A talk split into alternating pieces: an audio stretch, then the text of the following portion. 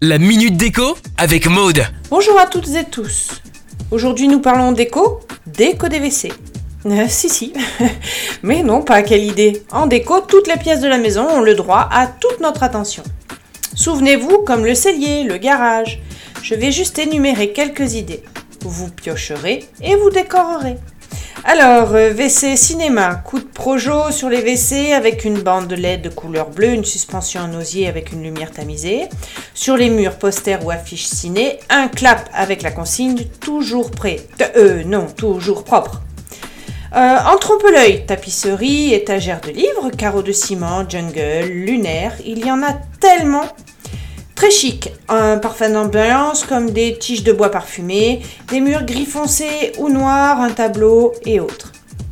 Des murs peints façon ardoise, une affichette, oui, oui, oui, vite, pressé, et du verre anis.